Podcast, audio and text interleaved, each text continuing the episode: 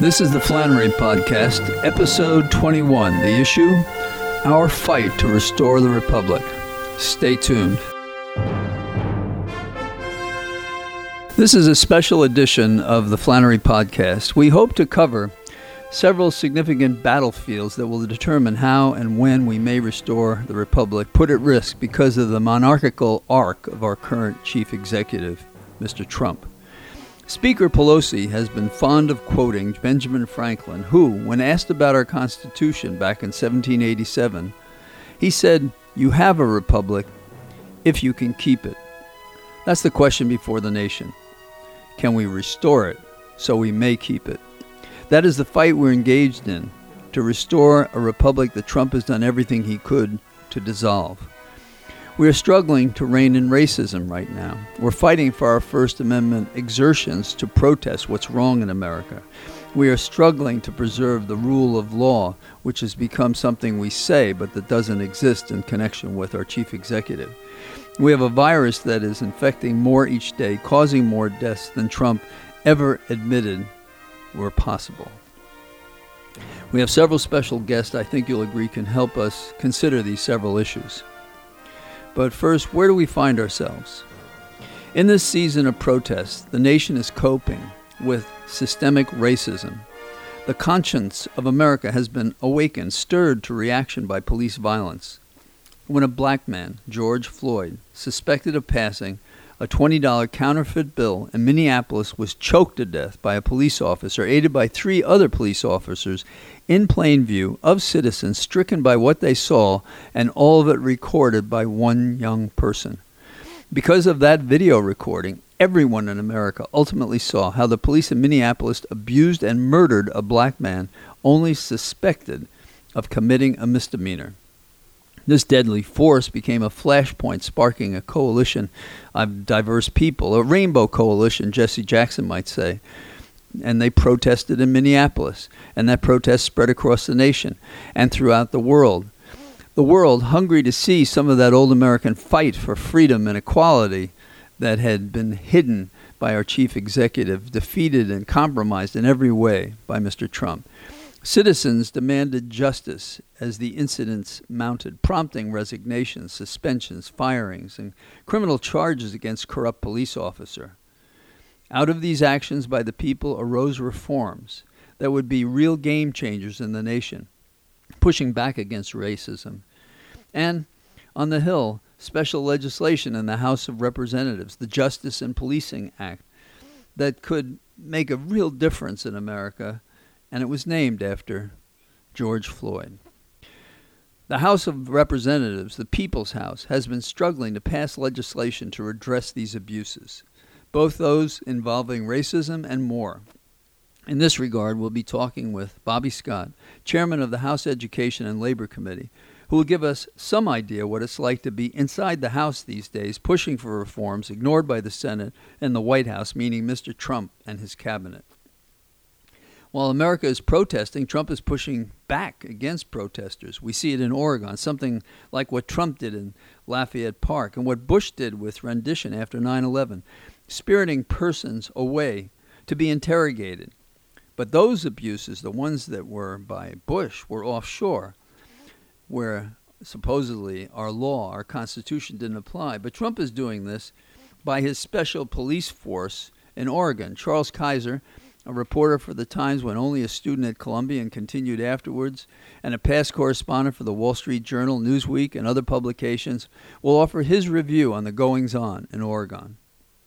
In recent years, we've had a lot of talk about how no man is above the law, and so I invited Jerry Lefcourt, a renowned criminal defense lawyer with more than 40 years under his belt from New York, to talk about the president's abuse of the pardon in the Stone case and what's the best way to see that justice is done. Jerry also has a bird's eye view of what is happening in the U.S. Attorney's Office with a pending case, as he represents one of the defendants, and he discusses what we might expect out of the U.S. Attorney's Office in the Southern District of New York in the days ahead. Finally, there is the ever present pandemic and the resistance of many to do what's obvious to protect themselves. Maria Dampman wrote of her experience when she reported to the hospital with symptoms that could have been the virus. I have authority to read what she wrote so that you can live through her eyes and being what this was like. But first, I'd like to talk about a man in 1963, at 24 years of age, who spoke to the conscience of America. His words ring down the years, and the now that he demanded that things be done then is the now we have before us when we must, we must finally resolve to restore the Republic, to finish our still undone business, to treat all persons as equal and free.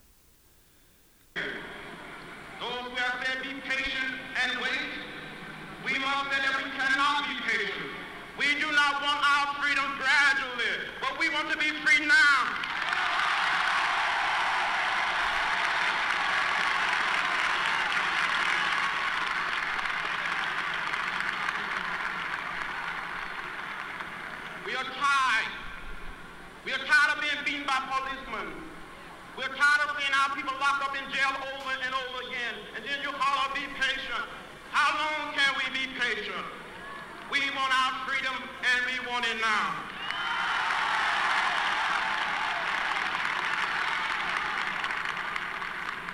We do not want to go to jail.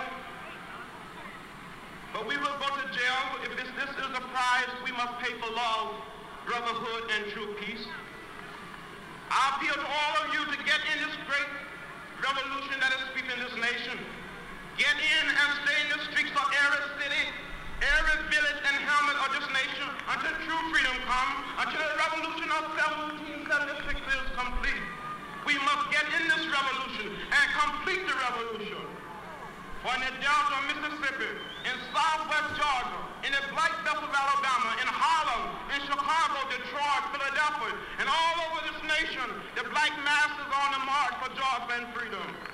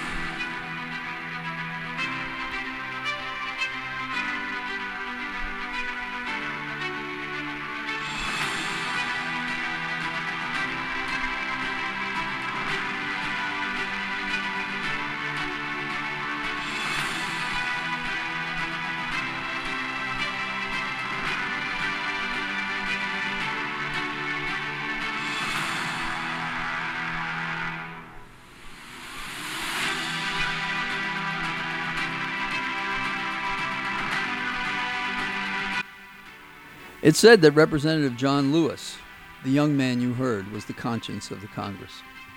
Congress does have a conscience, but it's almost exclusively occupied by the Democratic caucus, and rarely does a Republican strode across the aisle to do something that would make a difference in America. They are tied at the hip and in every other way to Mr. Trump. Bobby Scott is the chair of the House Education and Workforce Committee, and he works in the belly of the beast. This is what our discussion was about. We're very lucky to have with us today Congressman Bobby Scott, who is both a state legislature and has been in Congress since uh, 1993. Is that right, Bobby? That's right. And uh, so you've been there about 27 years, so I guess you have some experience on difficult issues. Is that right? We've been uh, we've had some complicated issues, and um, I was on the Judiciary Committee for many years. I became ranking member and now chairman of the Education Education and Labor Committee had to give up my position on um, on judiciary. Yeah, I, I do, and I guess at the same time I was serving as special counsel on both of those committees when you were on both of those committees. Uh. The uh, well, you know, being chairman of the Committee on Education and Labor is a significant assignment this time. I'd like to go into a couple of things that I, I noticed that has been a concern for you and the committee. And during this question of how we reopen the schools, uh, I know that you called upon the CDC to come and testify, but they were refused to testify by the administration. Is that correct? Uh, that's uh, that's that's right. I mean, if the CDC can't uh, give advice on how to open safely, who do we listen to? I mean, you don't want to listen to the people that wanted to um, uh, drink disinfectant to um, cure the coronavirus. yeah, I think that's a good point. Um, well, are you concerned, therefore, not only are they telling the CDC not to testify, but they seem to be bypassing the CDC and having information from the hospital, the statistics on the infections go directly to HHS to be seemingly controlled by the White House. Well, and that's and that the control. It's, it's a political control with the CDC. The information is there for researchers to look at and to make uh, make make judgments. When it goes to the uh, uh, administration uh, directly, uh, you don't know what they're going to do with it. It's, is it going to be available? Are they going to uh, release favorable data, not unfavorable data? Data were available through the CDC when it comes in, and the numbers are the numbers. Um, you know, you don't know what you're going to get, and that's been the problem with this administration all the way through. They're not. They don't. They don't believe in science, and so we're trying to deal with a pandemic, and all you get is happy talk about what a good job they're doing. And um, you just found out a couple of days ago that they don't have a a plan for testing. That's why we had to put in the Heroes Bill a requirement. They have a, a strategy for testing. I mean, it's incredible. We'd have to put that in the bill, but um, you know, it is what it is. Well, if I if I'm correct, you've been also very upset about the fact that the CARES Act provided certain funds for students, uh, and those funds have been uh, frozen, if they will, by DeVos, who passes as our Secretary of Education. Is that right? Well, well, they haven't they haven't been distributed, but it's not only uh, frozen; some have been bypassed. She's using some of the money aimed at low-income students to uh, private school students, regardless of income. I mean, the, uh, the, one of the problems we've got now with the uh, pandemic is that people uh, who are disadvantaged are even more disadvantaged. You see that in healthcare; those pre-existing conditions are more likely uh, to be uh, adversely affected. And in education, if you're on the lower end of an achievement gap, you're going to be uh, adversely affected. You're doing distance learning. Uh, some people don't have um, computers at home. Some people don't have connectivity at home. Uh, how are you going to um, take advantage of, um, of, of, education? There are a lot of problems, and so and, and, the money is designed, and it, as a matter of fact, it's distributed based on a Title One uh, formula, so that goes where it's most needed. And you, you look up, and it's going to um, uh, upper income private school students.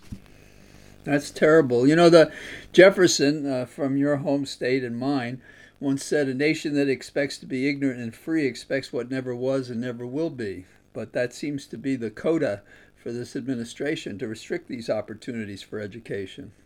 Well, we, have um, uh, they have made it clear that uh, public education is uh, not their priority. Uh, they want to uh, make sure that people have private school opportunities. Nothing wrong with private schools, but um, you shouldn't divert money from public schools and ignore public schools and think private schools are going to save you. Most of the people, whatever system you have, are going to be in the public schools, and we need to improve the public schools. I couldn't agree more. The uh, now you mentioned already the Heroes Act, and if I recall correctly, this passed in the Congress in May, and we've had trouble getting uh, Mitch McConnell on the Senate side to pick up this very important bill. How would you describe the act and its impact on uh, on the crisis that we're facing in America? Well, one of the problems that we're having is that because of the pandemic, many states and local governments are seeing significant shortfalls in their revenues because they have to balance their budgets. They're they're they're, they're um, uh, experiencing cuts. And one of the we saw this in Virginia. Our General Assembly ended uh, just as the pandemic was uh, kicking off, and when we came back for the scheduled uh, special session to consider governor's vetoes and, and amendments, they forecast the revenue forecast had been amended, and we learned a new word: it's unallocated. Mm. Teacher increases, 2% teacher increase, unallocated. Counselors in the schools, unallocated. Um, money for community colleges, unallocated. Money for uh, new construction at, at, at, colleges, unallocated. That's just in the education piece.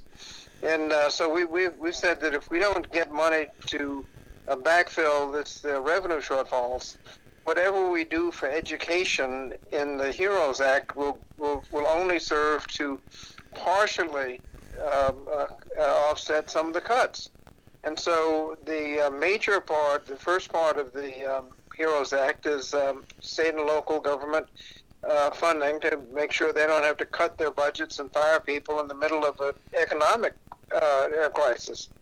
Uh, in addition to that, there's money for, for, for, for education.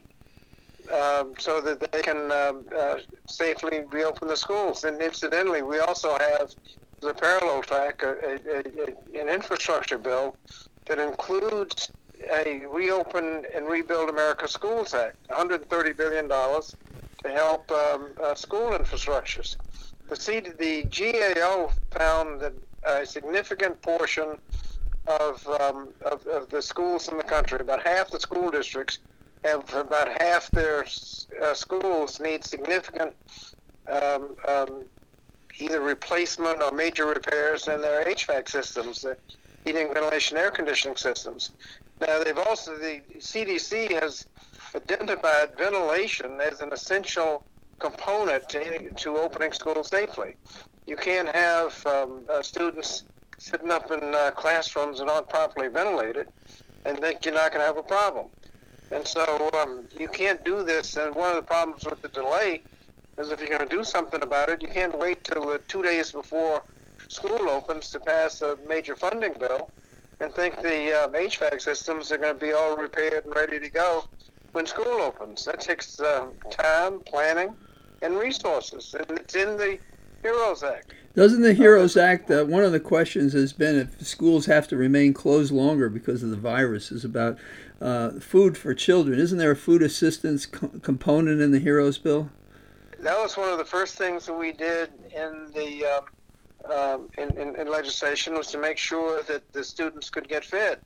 Uh, we had uh, waivers and additional funding to make sure that the students who would normally be getting fed in the schools, and a lot of them, it's it's a significant portion of their proper nutrition is from the school meals. Make sure they can do that at home. Now, that's nothing new for the school systems. I mean, they do it every summer. They have schools, they have student feeding programs. And so we just said, whatever you're doing during the summer, make sure you do it during, during the school year while the students are, um, are, are, at home to make sure they're fed. Now, it's um, uh, going well, not as well, it's not perfect, but uh, a lot of students are, are getting uh, getting fed in a way they wouldn't ordinarily um, ordinarily do. I mean, there's a lot of things in the uh, HEROES Act. Um, uh, one is um, a, um, a, a, direction to, to OSHA, Occupational Safe and Health, Health Administration, to come up with an enforceable standard to protect workers from airborne infectious diseases. There's right now no enforceable standard. They've got, for some industries, some guidelines, unenforceable guidelines, but you need some enforceable standards to protect workers.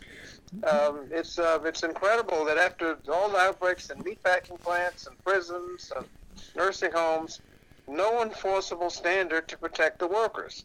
Now, if you protect the workers, naturally you're going to have in, in, in, a, um, in a nursing home. Naturally, you got to protect the, um, the, the, the the residents. But there's, there's nothing. They're just some unenforceable uh, guidelines, and we, we want to make sure that uh, uh, that takes place. I mean, the, the, the attitude towards work towards the workers is so cavalier. I mean, you've got Democrats who want to make sure that the workers are protected with enforceable standards. If they get sick, for federal workers, since we have jurisdiction over federal workers' comp, we want a presumption that they that they uh, got the uh, virus on the job and workers' comp covers it. Because if you're infected, you're going to have medical bills and lost wages. So um, workers' comp would cover medical bills and lost wages. We want others, if they're treated for COVID 19, to be treated with no copays and deductible. Uh, we want to make sure that people who lose their jobs, um, uh, unfortunately in, in, America, you lose your job, you probably lose your insurance. Right. Can keep their insurance with subsidies for insurance. Uh, we want to make sure they have paid leave. We want to make sure that if in dangerous situations they get hazard pay, and we're trying to look out for the workers.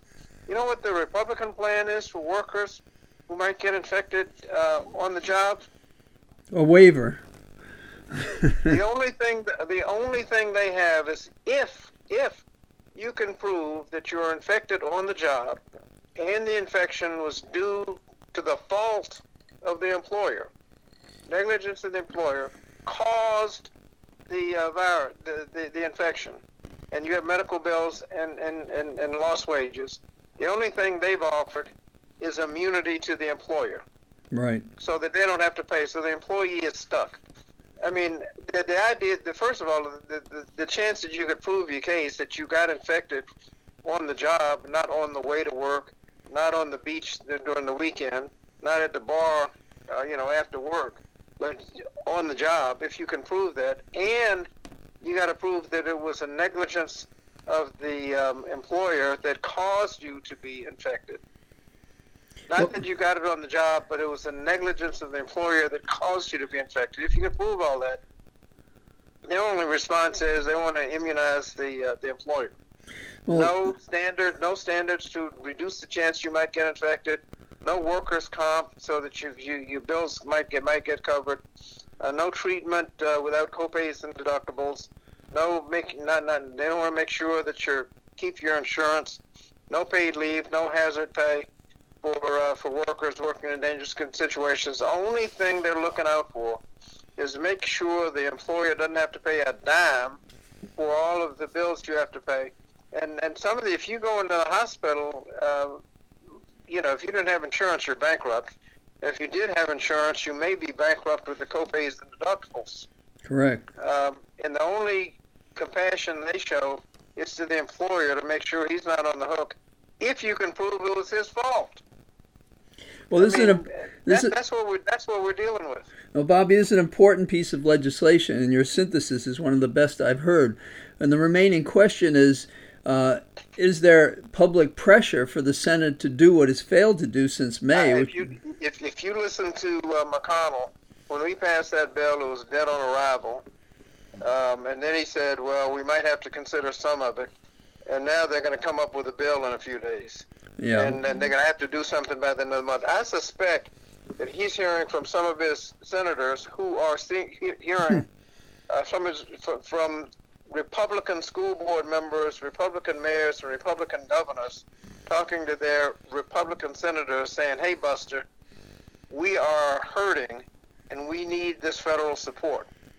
And you talk about defund the police. We can't afford to fund the police if we don't get some of this some federal support. Uh, we can't open schools. Uh, uh, we have additional costs in opening schools. We can't open them regularly without uh, without this support. And let me tell you, and, and let me tell you something, Buster. we're not going to cover. We're not going to cover for you. We're going to blame you. Exactly. So y'all play politics. Y'all play politics in Washington. And I suspect some of them are getting that message because some mayors are looking at next year's budget and some governors are looking at what they what what they can and can't do with the budget, and that's why you've seen uh, McConnell backtracking from dead on arrival to maybe consider it to they've got to produce a bill to uh, they'll have something uh, done before the end of the month. They've got the six hundred dollar extra unemployment compensation uh, that's been keeping this economy afloat. Um, they, they're saying that they they have no interest in the workers, of course, but they do have an interest in the stock market. And right. when those people stop stop spending those six hundred dollar checks, and the stock market reflects it, some of their um, some of their friends are going to say, you know, what happened? Well, we give those people some money so my stocks will go back up. Uh, so, so I, I think, um, uh, although they may not uh, have an interest in it, I think uh, they will be politi- They will be in a situation where they've got to do something. They, they they may not pass everything in the Heroes Act, and then people have asked, well, Democrats, what are you willing to give up? Well, let, us see what what the Republicans think is not important. Is money for schools is that important? Uh, money for um, uh, unemployment compensation, extended unemployment compensation that uh, is, is routine during um, uh, during economic crises. Is that important? Is uh, OSHA rule not important?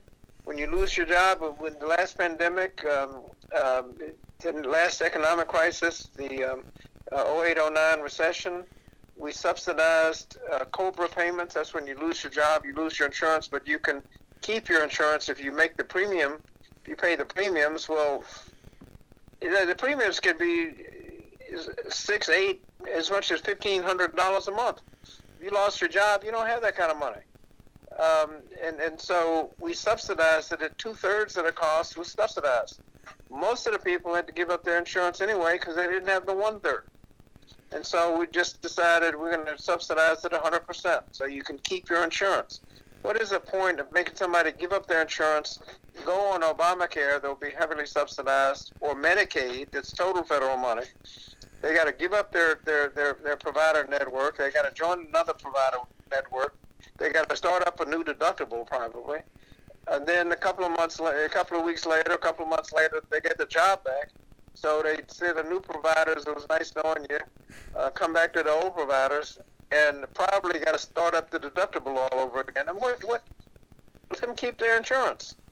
Um, you know, is that is that not important? So we, rather than say, well, we can give up this, that, and other, let's see what they think is not important, and then we'll we'll, we'll begin negotiating.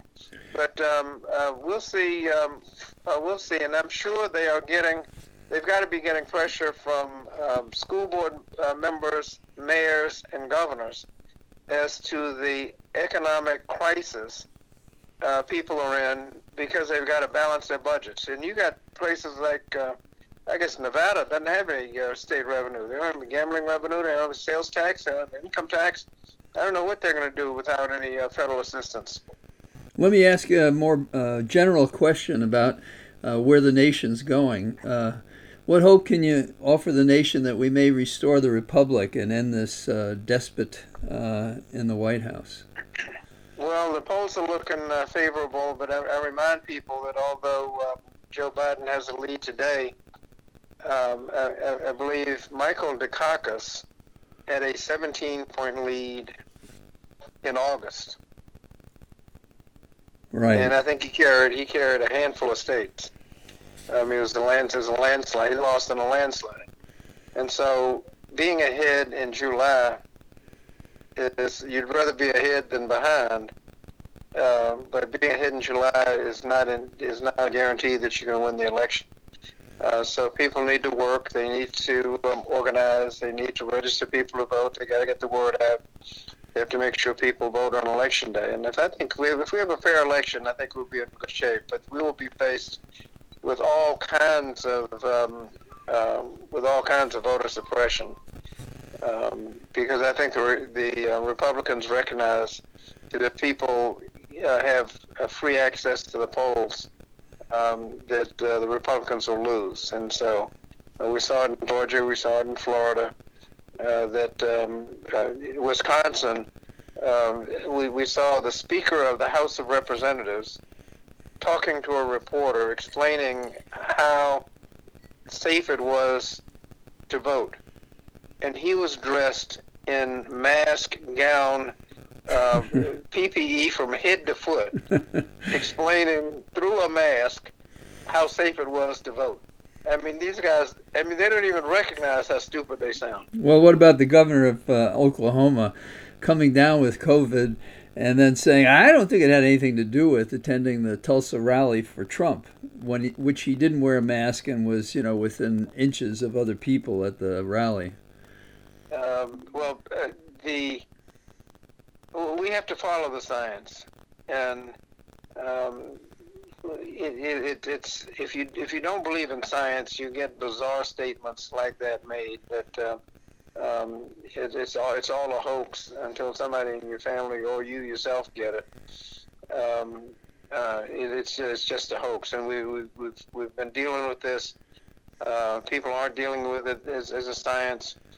Um, the whole point of locking down was to say get some time and and slowly reopen with massive testing, contact tracing, mask wearing, and and other um, um, things you know will reduce the chance of getting infected.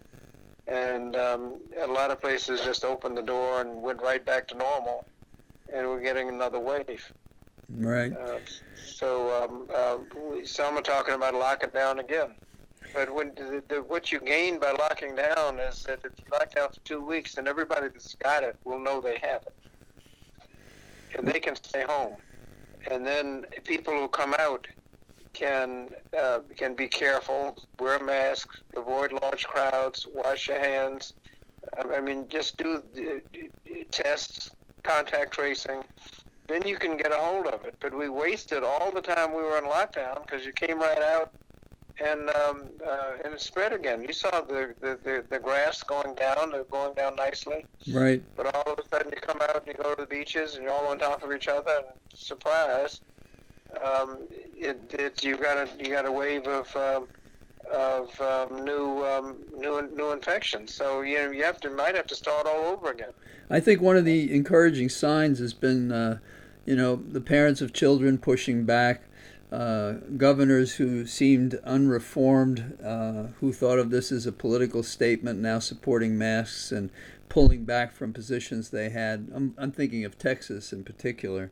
Uh, not Georgia, certainly, and Florida is in a compromised position, and California, of course, is strong and trying to fight it.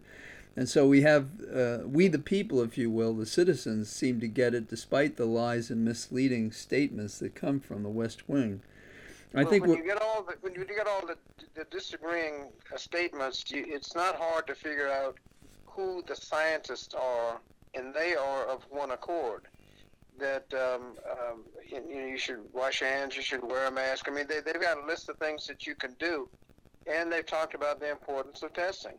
I mean, the idea that we can't. I mean, I, I can maybe maybe you can explain why you didn't have tests in February, but why you don't have tests in July when every other country figured it out why you don't have a strategy um, uh, is just amazing, and how every other country can get uh, can get control of, over it, um, and we, we can't. can't. Right, it's pretty terrible. Bobby, it's uh, I've I've known you for a long time, and you're one of my stars in the sense that you've always approached difficult situations, whether it be the impeachment or the current situation we're in, with that kind of discipline, but also this uh, empathy for the people, how they how they suffer, what they want to do, and helping them fulfill their dreams. And uh, I think that it's it's terrific that you're the chair of such a significant committee that's being affected in the issues that are being involved. And I want to thank you for taking the time to answer a few questions to the public, and I hope maybe we can follow up down the road. It sounds good to me, and it's good to work with you again. Uh, we, I was on the uh, committee when uh, you were staffing for impeachment, so it's uh, it's good to talk to you again. Thanks again, Bobby. All right.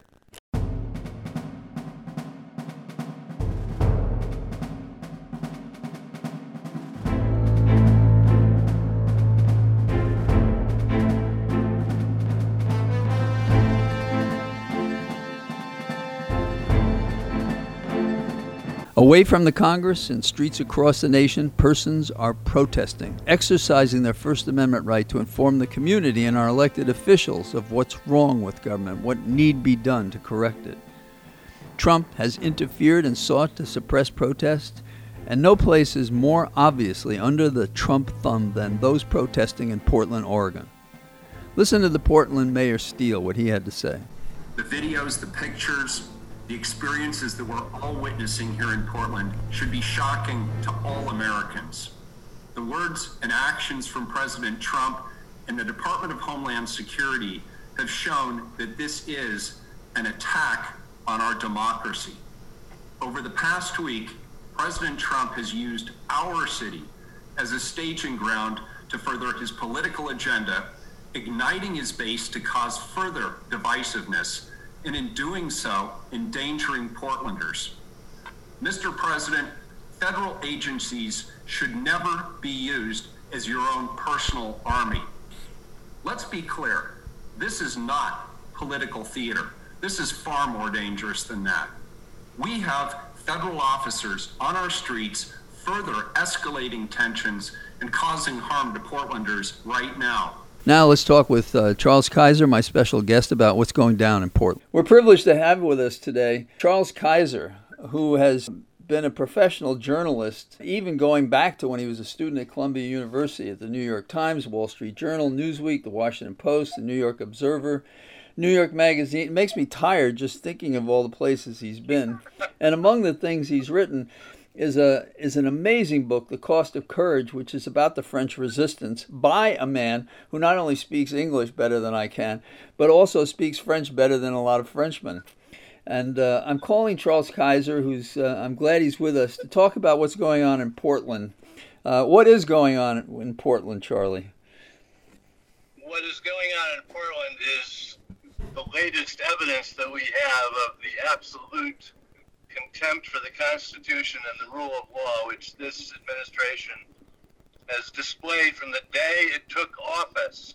And what becomes clear every day that they're in office is once they've committed one crime and they haven't been prosecuted for it, then they become more determined to, to commit a new crime.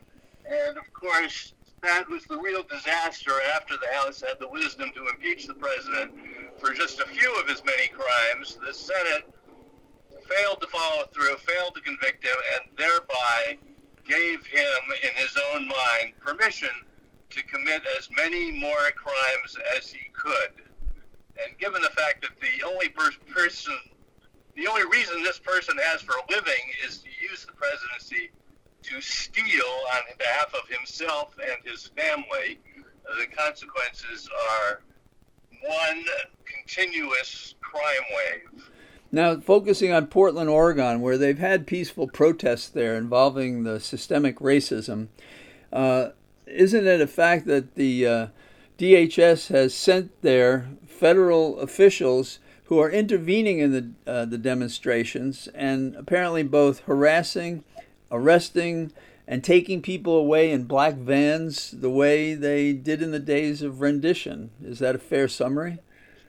That is a fair summary, and while it's not entirely new to have federal undercover agents at these kinds of demonstrations because, after all, in 1968, during the Democratic Convention in Chicago, we now know that a lot of the violence that took place with the Chicago police was instigated by federal undercover agents who were purposely doing things like uh, putting up the Viet Cong flag on the local flagpole in order to enrage everybody.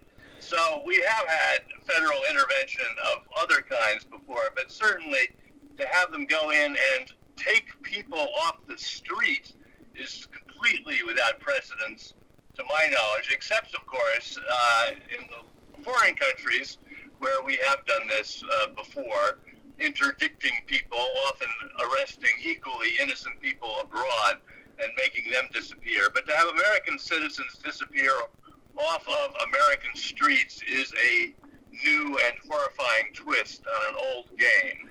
On its face, it sounds like they're doing the equivalent of arresting without authority and kidnapping, which is itself a crime. So it would appear that they're being directed in some sort of seemingly anonymous fashion, although we know who they are, to commit crimes against local citizens domestically which is uh, an upgrade of the terrible thing they were doing with rendition to send people off to be tortured in foreign nations where arguably the United States didn't have any jurisdiction. But here we are in Portland, Oregon, and they're being asked to leave the city.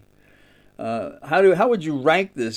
What's been going on in Portland, Oregon is illegal, unconstitutional, un American, and it has only one benefit it's getting the attention of even more people, especially in the press, to the fact that you and I have been on top of for the last three years, namely that this is a completely lawless operation run by a mobster. And it's finally the things that are as blatant as what is going on in Portland right now is convincing people like Ruth Marcus of the Washington Post, who wrote a column this morning saying that she was finally upset about all this and then carefully pointed out that she had not been one of the alarmists who thought that the rule of law was in jeopardy. Well, you and I were not alarmists we were realists and we just happened to be more aware of what was going on than people like Ruth Marcus who are almost pathologically neutral on these questions. so, so, to the ex- yeah. to the extent that this convinces more people that we are in the constitutional crisis of a lifetime, uh, it could actually be useful, but only if a federal judge comes along and rules on one of the cases that's already filed against this practice, one of the by I think the Washington State ACLU, uh, hopefully a federal judge will intervene and point out that what is going on is completely illegal and unconstitutional, and we can stop it. But to the extent that it attracts the attention of more people to the crisis that the whole country is living through, uh, then it would, that part of it is a plus. Well, I want to thank you, Charlie, for giving some guidance to those who are still uninformed as to the danger that lurks behind these uh, lawless operations under HHS and otherwise to discourage citizens from protesting, but also to, to work it uh, as a political angle for a reelection campaign rather than administering an impartial balance of justice. Yeah, well, that's the most outrageous part. Is they're now leaking the idea that this was just another way to appeal to their base and get them excited to vote for the Donald Trump again, which makes it even more outrageous in some ways. Well, until next time, Charlie, and I'm sure it'll be soon. Thanks for taking the time to talk to us. Thank you very much, John.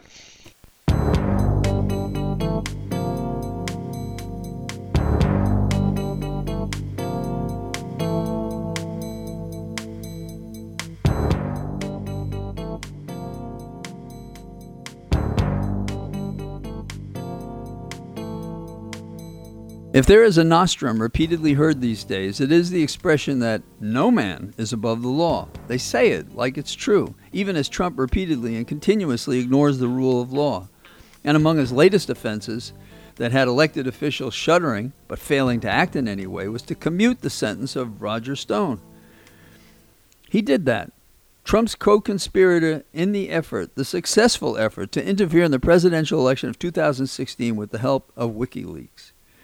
Jerry Lefcourt, a renowned criminal defense lawyer, who I think is the case, has never asked that anybody be prosecuted because he has defended so well those people deserving of his representation, has some ideas what we should do in response. How we could prosecute Stone, perhaps how we should, and why that's the best approach. Also, Jerry and I had a discussion about Rudy Giuliani. We're lucky to have with us today Jerry Lefcourt, a premier criminal uh, defense lawyer who's handled some pretty complex civil cases as well.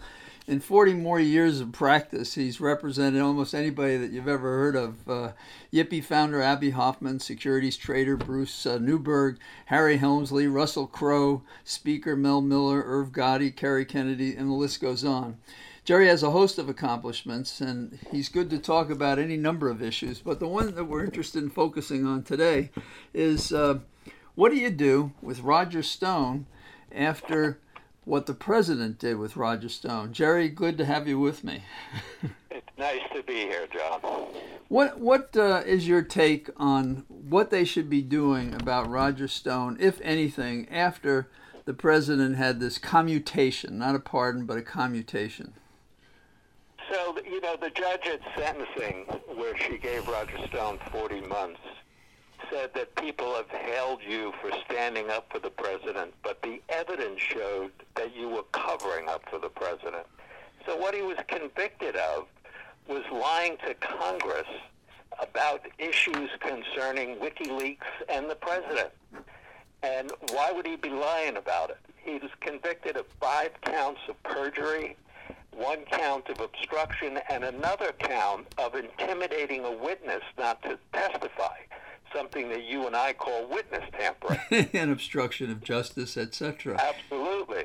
So, and that particular individual, whose name is Randy Credico, who he threatened, lives in New York and was in New York. And that's your home stomping ground. That's your home stomping ground, right? Or your principal. That is, Yeah. that is my home stomping ground. and Governor Cuomo, who now has become America's hero, uh, as he should be for his work around the virus, had passed and signed into law in October a new provision that allowed a prosecution of somebody in situations just like Roger Stone, namely committed a crime in New York, and even though he was his sentence was commuted, it's part of the pardon power of the president, he could be prosecuted if the people of the state of New York could show a number of things, such as whether there was excess, excessive, excuse me, conspiratorial conduct that was alleged between the,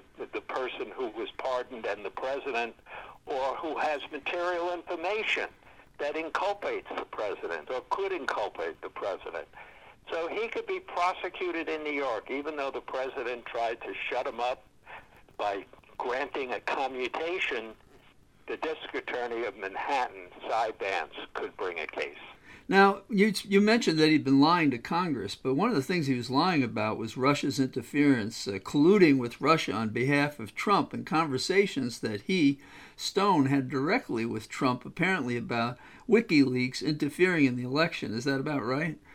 That is exactly right. And if you think about it, between Stone, who was commuted, and Manafort, who refused to speak, these guys, and of course, probably Flynn as well, all of them had information that directly impacted the Mueller uh, efforts that were never heard.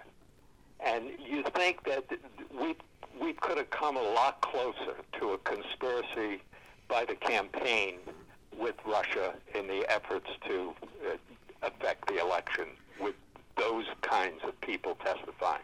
Yeah, now I, I want to play devil's advocate a little bit, uh, but you'll tell from my tone that I don't think this is a great idea, which is that uh, Congress is talking about let's have uh, Stone up here again and let's interrogate him and see if he'll lie and uh, and then really go after him. What do you think of weighing that alternative versus the notion of actually prosecuting Roger Stone for the wrong he's done in New York, including witness tampering? Well, the prosecution idea is a lot quicker, a lot more effective, and it's really in the in the eyes of the district attorney as to whether to do it. Congress, he probably won't show. They'll go to court. They'll fight, and you know, four Yeah. years from now, we'll have an answer. Michigan. so uh, uh, now uh, let's turn to what do you think uh, the DA uh, Vance would do? Do you think he'd be interested in this? I, you and I I, are talking about be. it, huh? I think he would be. He's being challenged by now. Six people are in the uh, Democratic primary uh, to see who challenges uh, Cy Vance, and some of them are very accomplished and very smart and very experienced, and they're going to be talking about things like this and debating things like this. So Vance has got pressure on him if he wants to be reelected.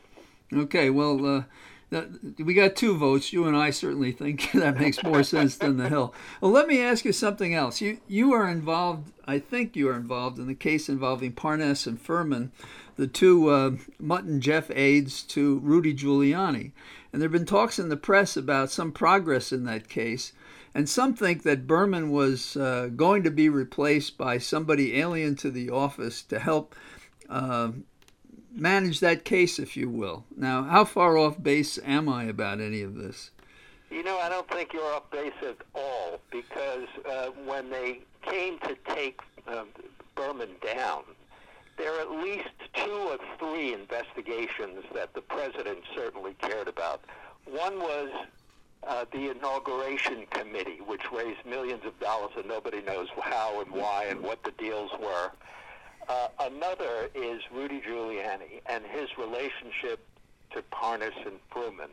Parnas and Fruman started a company called Fraud Guarantee that they that for a price they would guarantee your company was not fraudulently dealt with by anybody.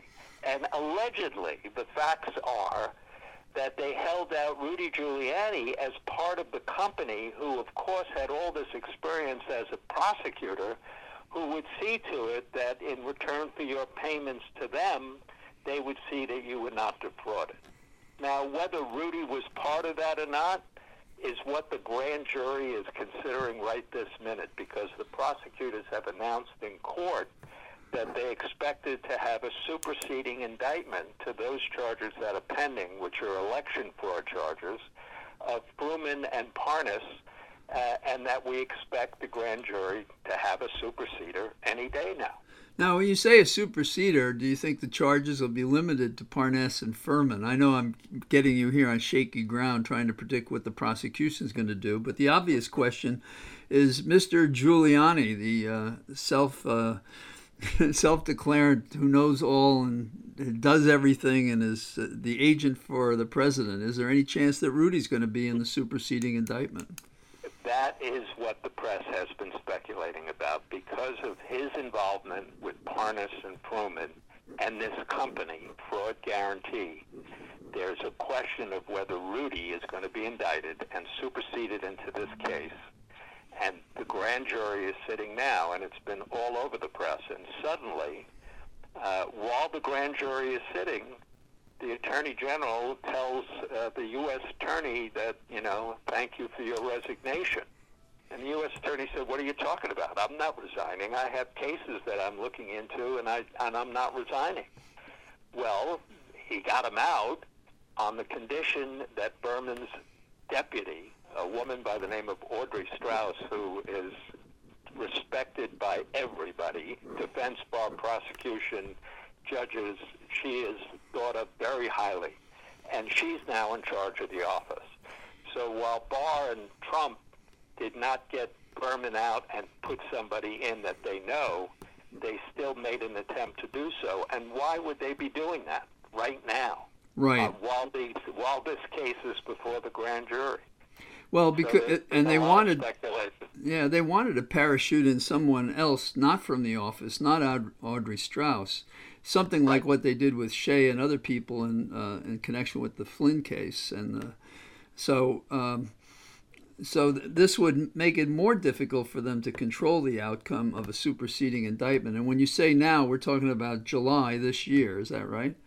Yes, the prosecutors in the Parnas Fruman case, it's a four defendant case, but those are the two main defendants, told the judge that they expected to have a superseding indictment in July.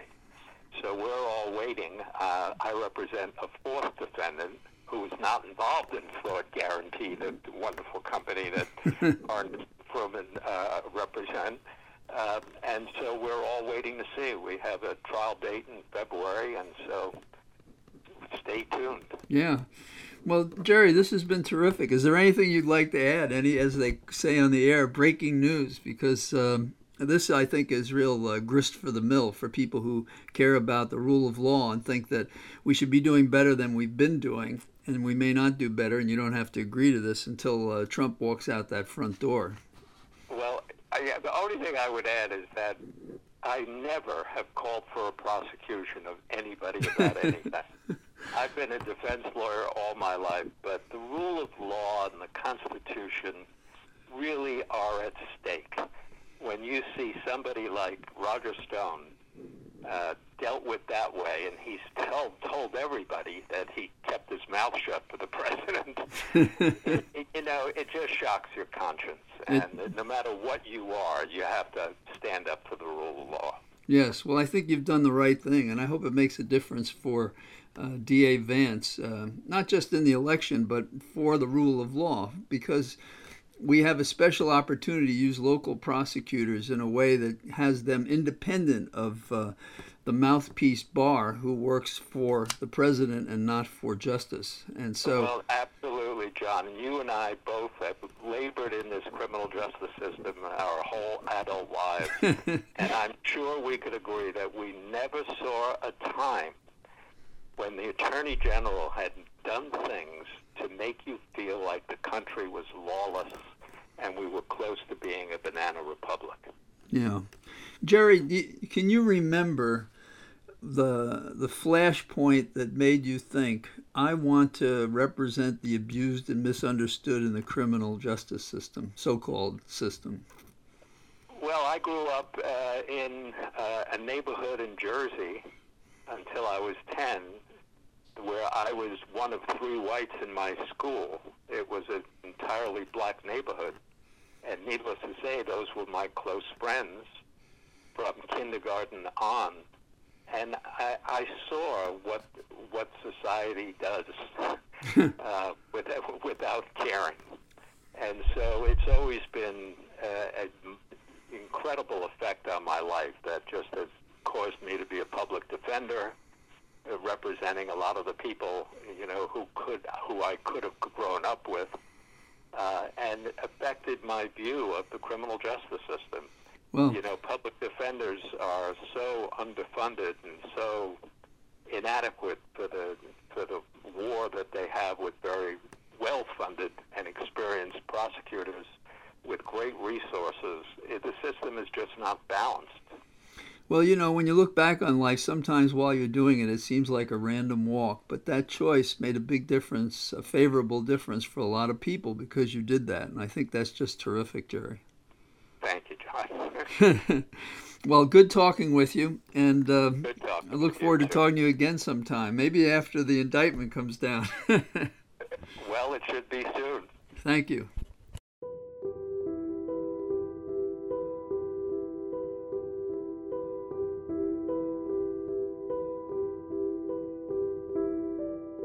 Finally, we have another battlefield, mostly treated as first in our constellation of troubles, and well deserved because we need to tackle it, and it's the pandemic. Rather than talk about the astonishing numbers, I thought it might be helpful to share the words written by Maria Dampman. As I said, I have authority to read what she wrote. This time, my lungs decided to stop working for whatever reason and I was all sorts of short of breath, and my chest hurt like hell. So to the hospital we went.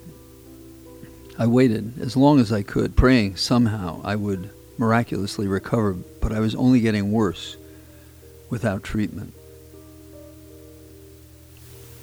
So I get to the designated, COVID designated hospital, and there's a nurse outside wearing a mask and gloves.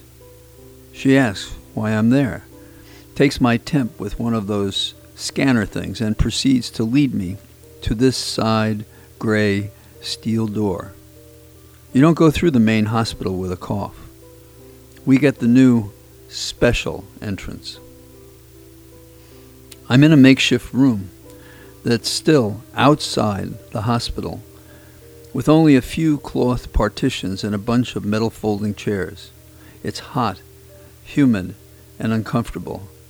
I can't stop coughing, and the N95 mask I'm wearing is not making things any easier to breathe. So I hang out there alone, as people with scary coughs also aren't allowed visitors or guests. I sit out there for a while, the silence eerie as hell. The fact I'm in the hospital but outside and can hear birds chirping is more than a little surreal. Finally, a nurse comes and gets me, takes all my info, and escorts me into the hospital. It was silent.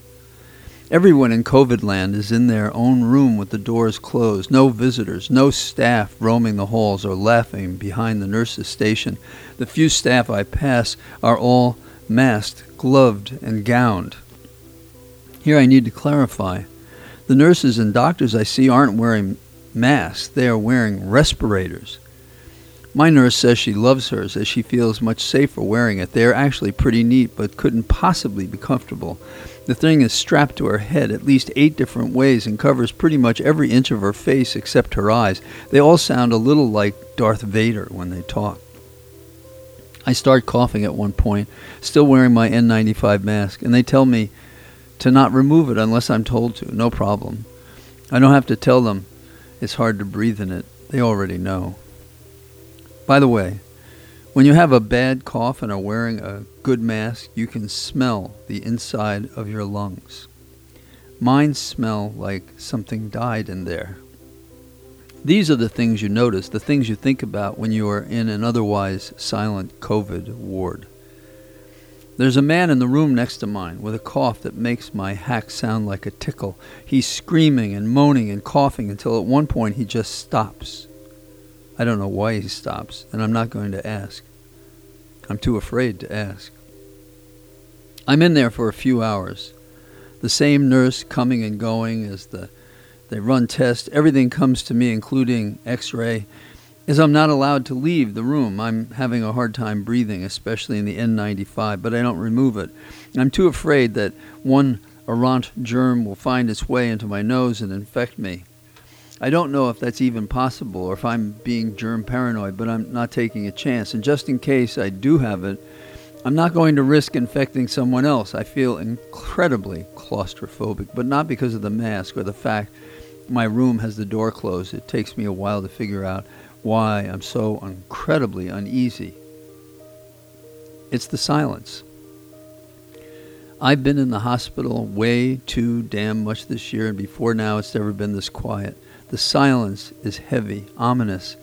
It's freaking creepy. Every, even turning on the TV for some ambient noise doesn't help. It only accentuates how freaking quiet it really is in here.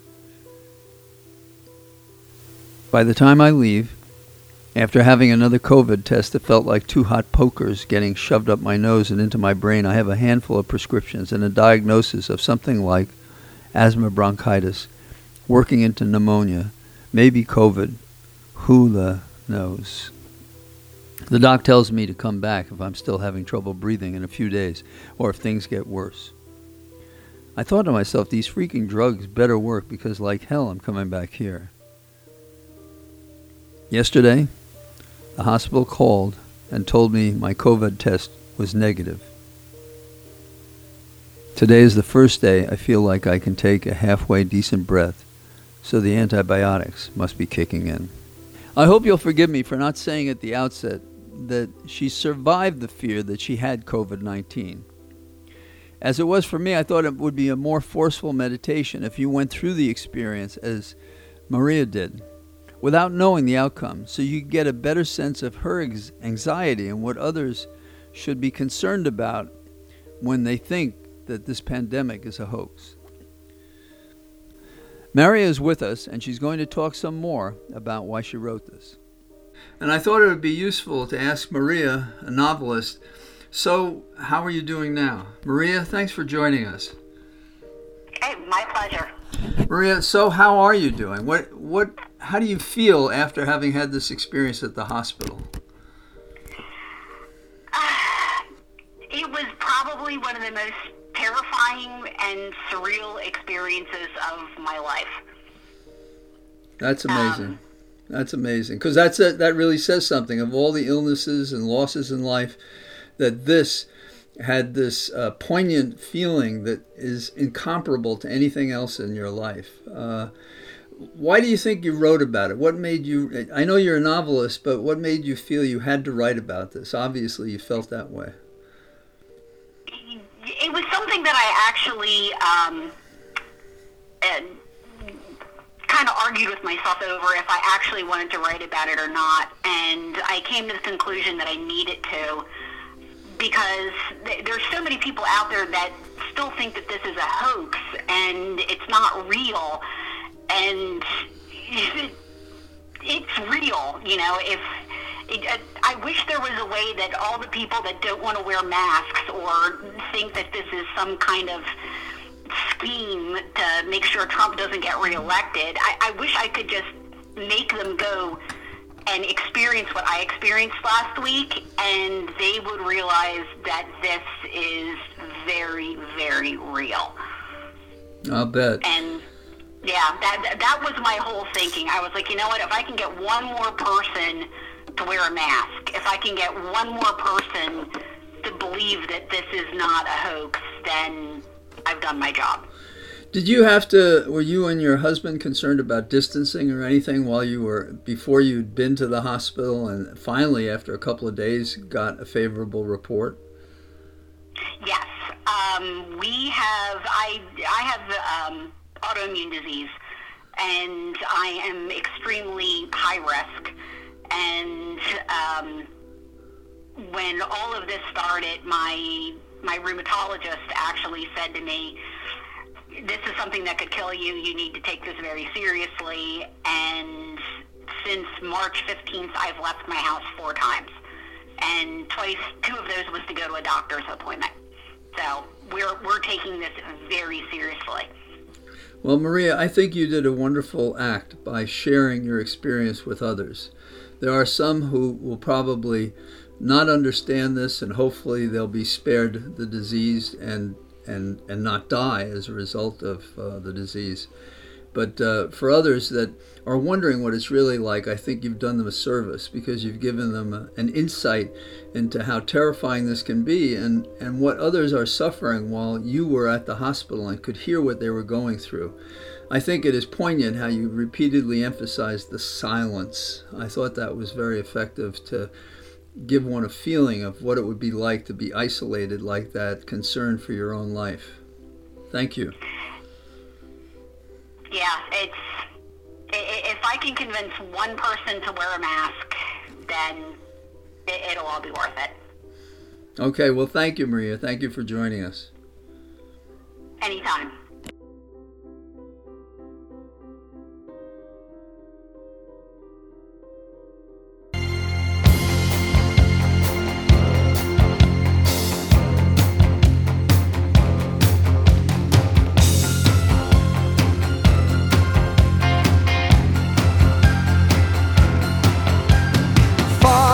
I think this is a fair cross section of what appear to be the day to day areas that concern us, and there's more. Those things that we must resolve to reform. But the predicate for any reform is the cashiering of Mr. Trump, that he must be voted out of office. As I speak this podcast, the poll numbers favor Biden by 15 points. But as Bobby Scott mentioned when we discussed this, Governor Dukakis was favored by 17 points in the summer he ran for office in 1988, and he didn't make it. We can't take anything for granted. If we hope to restore the republic, to keep it, if we can, a republic, we have to get every person to vote this November 3rd, any way legally they may. In my lifetime, there's never been a more important election. There's never been a worse president, perhaps in the history. I'm sure that's true for many more Americans, not just for me. And I think that's the prod to get us out and to vote, whether it be by ballot, in person, or by mail in, or any other way that is legal. We have to cherish the vote that can set things right. Well, thank you for joining us. I hope you enjoyed our special edition. Supri- subscribe if you haven't. We'll be with you again next Sunday. All the best.